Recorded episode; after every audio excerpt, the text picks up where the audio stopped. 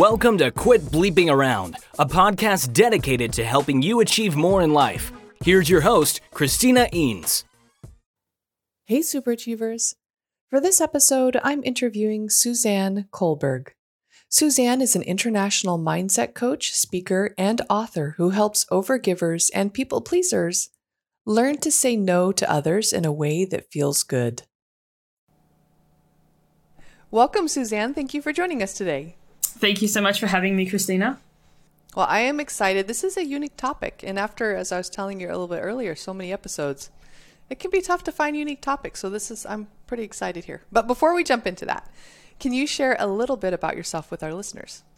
So I am joining you from Australia. So I don't know how many listeners you have in Australia, but in, in the future. Mm-hmm. um, I'm a mum of two. I have a nine and a seven year old who keep me on my toes.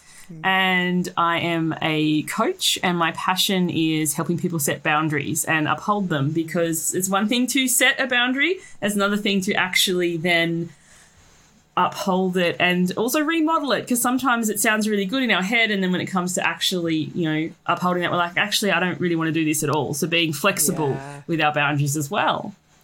Yeah.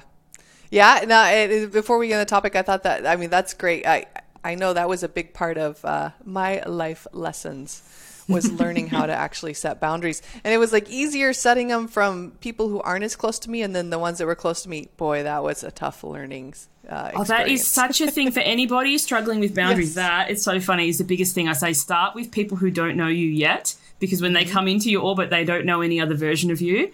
But with yeah. people who've been with you the longest, especially like because I actually live in Sydney um, and my family is in Tasmania, the tiny little island down the bottom of Australia that mm-hmm. often gets left off the map.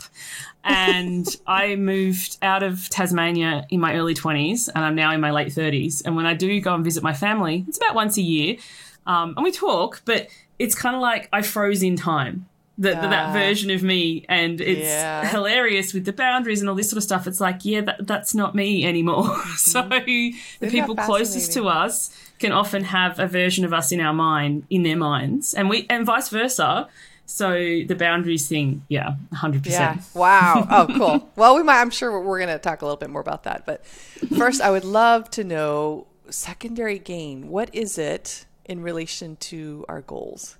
Well so often so my path into coaching and what i do now is from my own personal weight history so, to cut a very long story short, I've been a lifelong dieter. My first diet, age four. my parents put wow. me on to fit in the flower girl dress for my sister's wedding. And it was a roller coaster. So, when people talk about their roller coaster dieting history, I, I 100% I get that. And it when I was I'd had my second child, so I'd just turned 30, I was like, I cannot diet again. Like to put myself through the mental like there's a physical toll on your body, but the mm-hmm. mental and emotional toll I think is often what is not spoken about. And I was like, can't do this again. But there has to be some sort of gain in our behavior, whether it be overeating, overworking, over shopping, over scrolling. Like we I think we all tend to have our our over consuming behavior in whatever way, yes. shape, or form that we want to abolish or get rid of or excise. yes. And when I talk about secondary gain, I'm like, what are you benefiting from in doing that? And most people don't see any form of benefiting. And i have been reading your book um, the, about the life is an escape room. I think is the title. Yes. I apologize if I got it wrong, but I love how you talk about stepping back stepping back because often the clue is right there on the wall. And because we are so close to it, we don't see it. So with yeah. our secondary gain behavior, we are so close to it, overeating, over consuming, whatever. All we see is the problem. Mm-hmm. And when we step back and have a look, like, how is this benefiting us? And we get over our brain going, no, it's not benefiting us. And my life will be amazing if I just stop. yeah. then we can be like, oh. And when we address that, then the behavior tends to stop on its own because it's kind of like getting to the source rather than the presenting thing.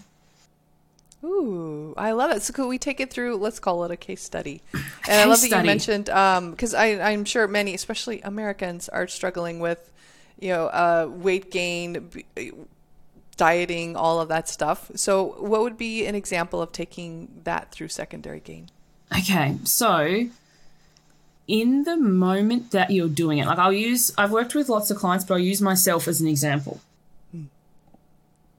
In the moment that you're feeling, I don't like the term triggered. I think it's banded around a lot, and there is hmm. like an actual psychological and, and, definitions of that. So the word I use instead is activated. Oh. when you're oh. feeling activated, like, oh, you know, somebody sent me a crappy email, or um, I've just yelled at my kids and I'm feeling kind of like that wasn't the best way I could handle things, or or whatever. The food is really tempting because it's become a habit, or because, like, for me personally, I'll use the kids example because I'm sure many of us can relate. Like, your kids are young, you've lost it, you apologize. I've never been against apologizing to my children. Like, I will own when I'm in the wrong, and they're fine and off playing again, but I'm not. yeah.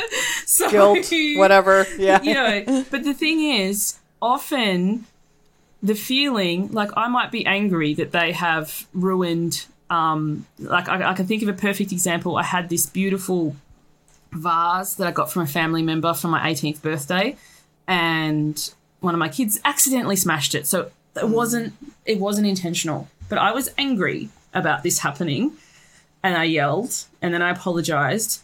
I, I couldn't sit in that anger of being angry at my kid. They were young, it was an accident, they didn't understand.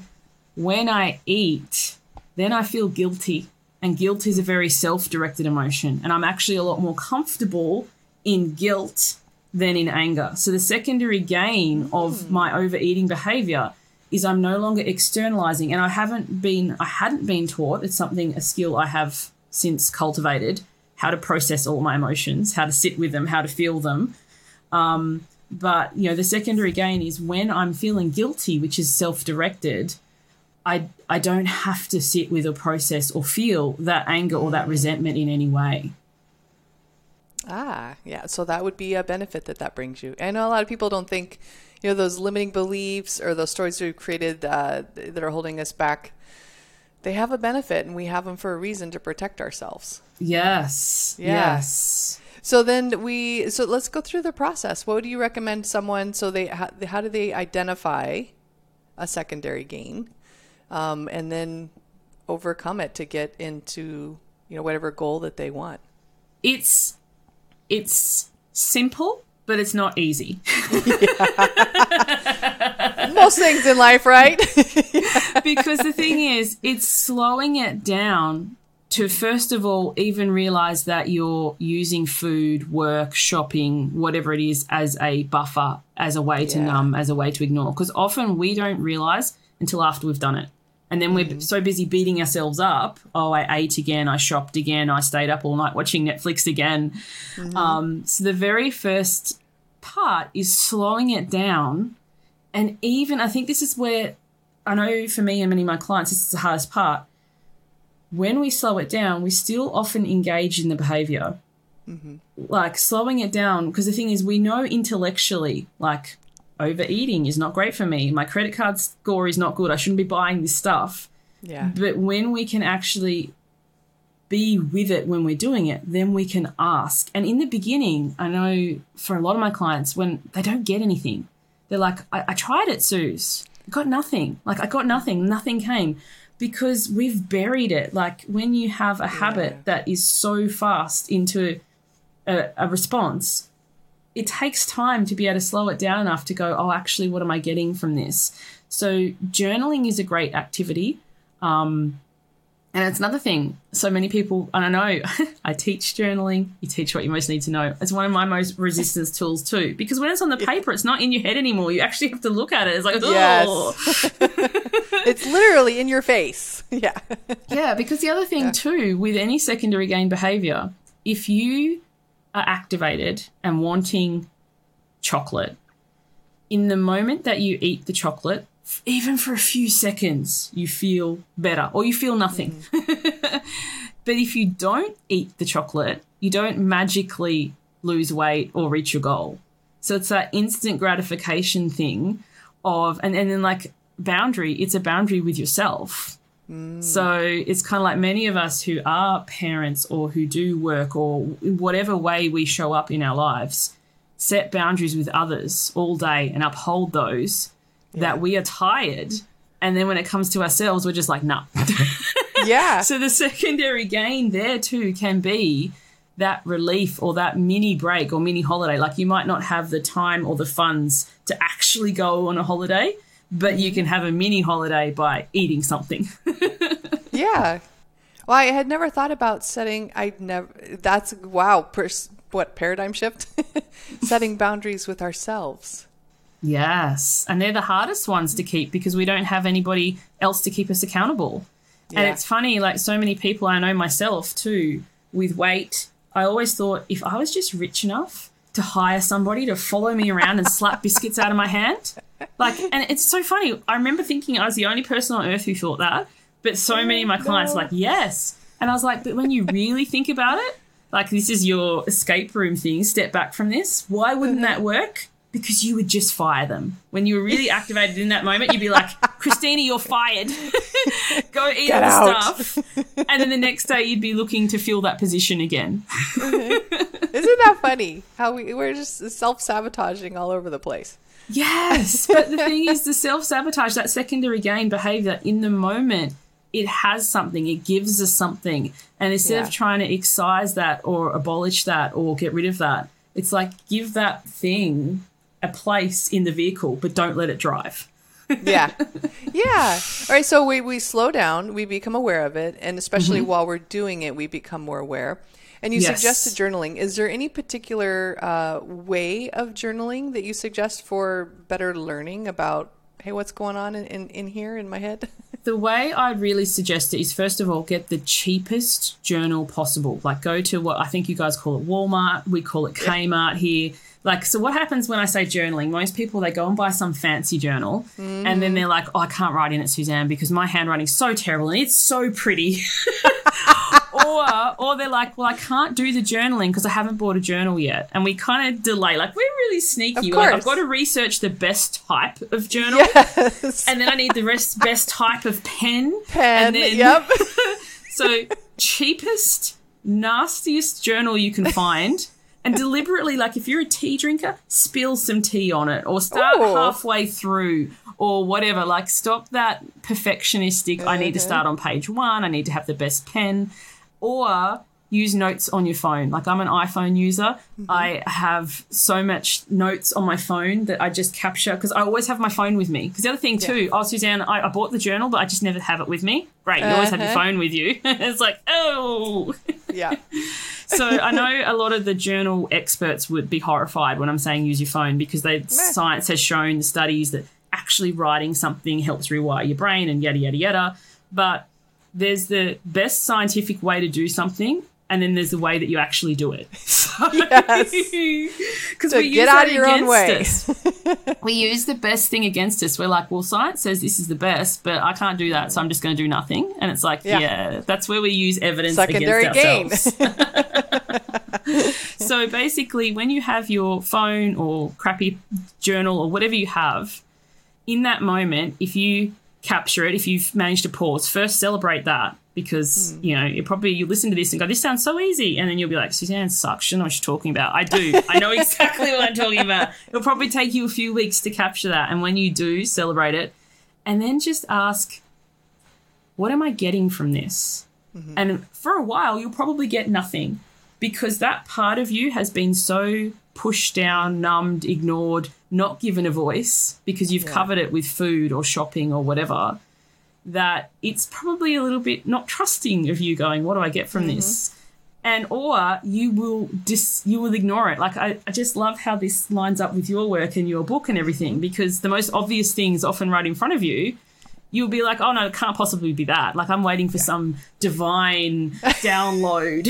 Earth I'm waiting. shattering. Yeah. yeah, and, and and usually it's something along the lines of, I just need a break, because when you think mm-hmm. about it, so many of us say no to ourselves all day and say yes to everybody else. Mm-hmm. That at the end of the day, when we stay up late watching Netflix and eating chips and whatever, the thing we get out of that is a break Yeah. And then we go so far to the other extreme. It's like, well, what would you like? And you're writing it down. It's like, well, I would like a week in the Maldives with a pool boy feeding me grapes and nobody needing anything. And it's like, well, that's impossible, Suze. This exercise, like, I can talk most people through this. It's like, you don't know what you're talking about. This is dumb. And it's like, okay, you can't have that. But could you, could you go outside and sit in the sun for five mm. minutes and breathe? Well, that won't possibly be enough. And it's like, but shoving biscuits down while you're standing at the pantry is. And it's like, oh, ooh. Ooh. yeah, it is amazing how we continually. So I'm I'm also well hearing that um, when we find that we're putting up a lot of excuses, Yeah. that that's a sign maybe to look a little bit further and and give some space for something Give to some out. space. And also, too, look at, too, so like often we are conditioned that resting is bad. Like we should be mm. constantly productive. Yeah. And when you think about it, eating is an activity that's not frowned upon. Girls got to eat, boys got to eat, person's got to Yeah. eat. So it's like if I truly want to rest and I'm not allowing myself to have that, but I will eat while I watch Netflix or I'll eat while I read my book or I'll eat whatever. It's like, what happens if you took the eating out and enjoyed the activity? Like hmm. unpacking that and, and that wiring that, you know, taking a break is bad. So the secondary gain of having the food is it's conditionally you've been, you know, it's acceptable to take a break to have some food. yeah. So it's kind of like unpacking this kind of false false dichotomy we have here. So like for me, sitting down and watching an episode of a show without the distraction of my phone or a snack or something else is really challenging because we were taught like it's lazy. Yeah. Wow. Yep. I just did that right before this episode, or right before we were this interview. It was like, oh, I don't really have time to watch for a show, but I really want to watch. And it's just funny the um, the rule set that we're not even aware that we create for ourselves. Yeah, or being created for us or being modeled for us by our parents. Yes. Like it's funny, I told you when I, I go and visit my family and, you know, they live interstate. And it's like, what are you doing? It's like, I'm watching a show. It's like, oh, but there's dishes in the sink. Oh, but there's this. And it's like, yeah, and there will be when the show has finished. I'm not saying don't do any housework and whatever, but so often Yeah. it's like we we don't allow ourselves any form of break because I need to Yeah. pay the bills, clean the floor, do this, do this, do this, do this, and then it's like the the secondary gain is allowing us to slow down, mm-hmm. and it's kind of like when you're like these things are still going to be there, but my rest is important and paramount. I actually schedule my rest first, which horrifies so many people, and nothing interrupts Nice. that. So it's like, what are you doing right now? Oh, I have a commitment. I don't tell them the commitment is I'm reading a book. People are like, it's a "How do you manage commitment to yourself. read?" I read two books every week minimum without fail. And people are like, oh, I just don't have time to read. And it's like, no, you don't make time. There's a difference. Yeah. yep. Yeah, I like to replace that with um, it's not a priority for me. Yes, and that's yeah. very And I, confronting I too. didn't come up with that. I heard it from somewhere, but I, I look because it really does change your perspective. But that's a secondary gain thing too, because it's kind of like we we have passion projects, things that we want to do. I'm a, um, an avid diamond dotter. Do you know what that is? It's becoming No. more and more. So it's kind of like lazy person's cross stitch. So instead of having a needle and thread, you have the, the sticky back and these Uh-huh. little um, things that you pick up with a you know they're the diamonds and you put them on the sticky back. So as I said, lazy person's cross stitch Oh, and Okay. I absolutely love doing that. And it's so funny the number of people who are like, "Well, I think that's boring." Well, that's cool. Like you do you. We all have the things that we like. exactly. Or I don't have time for that, and it's like, well, it's not a priority. And the thing is, because what does it do? It, like at the end, I have a nice, pretty picture, but I don't even have space for them anymore. So I literally just give them away when I'm done. And people are like, well, why do that? It's like puzzles. You, you do Yeah. the thing for the relaxation and the you know that it brings you. Yeah. And I think we've become so focused and priority about, you know, achieving and, and doing something that's, you know, creating that we've Yeah. lost touch with what what brings us joy. Yeah. And if you really want to, like I often diamond dot while listening to podcasts, so it's a win-win. there you go. Oh, any final things you think we need to know about secondary gain before we get to your products or services? just being aware of we don't do anything without some sort of win. And even if we can't settle it, it's like the secondary gain isn't necessarily in the moment. It could be a long term thing. It could be um, often a fear of the transformation. Because the thing is, say you were trying to lose weight, you the secondary gain, I know for me was like, well, once I've lost the weight, I can't watch TV and eat anymore. I have to always be exercising or productive uh. or, or ah. whatever. So it's kind of like maybe the secondary gain is some fear of that transformation that's keeping you stuck. It's a whole area to explore that yeah. the future version of you, you're making so idealized that you're not actually going to take. When you lose the weight, I, have lost 171 pounds, so an entire wow. person. I tell you, on the other side of that, you are still you. you just mm-hmm. physically take up less space. It was the most disappointing thing ever, but also the most empowering because it yes. was like, oh, all those things will still be there. And I think certainly on some subconscious level, we know that. And that's why we often self sabotage or have these secondary gain behaviors because we we like, oh, that's going to be really disappointing. So I'm just going to stick to doing this now. Yeah. Wow. Wow, you've given us a lot to think about, that's for sure. Now, if people want to learn more and or find out more about you, how can they do that? The what, best what way is to come over to my website, suzanneculberg.com, and I'm sure you'll put it in the show notes because the spelling of yes. Culberg's interesting. On my website, you'll find I have written a book. Um, it's be called The Beginning is Bad Word. I know you have a clean show. no, not not totally. Quit bleeping around. Come on. oh, I thought that too, but I was like, so it's the beginning is shit. But I've got a, a seven year old, so he's like, my mummy's an author. She's written the beginning is bad word, which cracks everybody up. Um, but it is about my weight journey, so uh-huh. you can grab the first two chapters of that from there. I have a newsletter Ooh. list, and I do run a program called Why Wait, because mm-hmm. what are we waiting for? Um, and yeah. all the details of that are there as well. Oh, nice, excellent. Okay, your final piece of advice for our listeners it's a quote by Sophia Bush, but it's like you can be both a masterpiece and a work in progress at the same time. Mm-hmm. And so often we when we are trying to do goals, we set ourselves up for failure by doing this all or nothing. Like from Monday, the universal yeah. day to change my life. I'm going to do all these funny? things. We'll start so, the diet on Monday. Yeah. Yes, you can be a masterpiece and a work in progress at the same time. And also, all masterpieces are flawed. Like if you have uh, I've got this lovely kitchen table that's got this like kind of crack thing through it, but it's mm-hmm. still a masterpiece. So don't yeah. think that this version of you is going to do all the things that the current version doesn't do. You get to be both. Oh, I love it. That also reminds me of the what's that Japanese art of putting oh ki- gold kits, in... kitsune. I can't even something pronounce like it. that. Yeah. yeah. but you put gold in the cracks and then make it yeah. more beautiful. Yes. Oh, oh. Thank you so much for joining us today, Suzanne. Thank you so much for having me. It's been fabulous.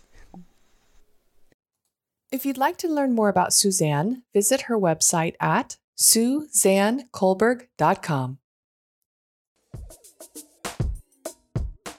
Interested in expanding your employee development program? Visit ChristinaEanes.com to look at the many workshops Christina has available for you.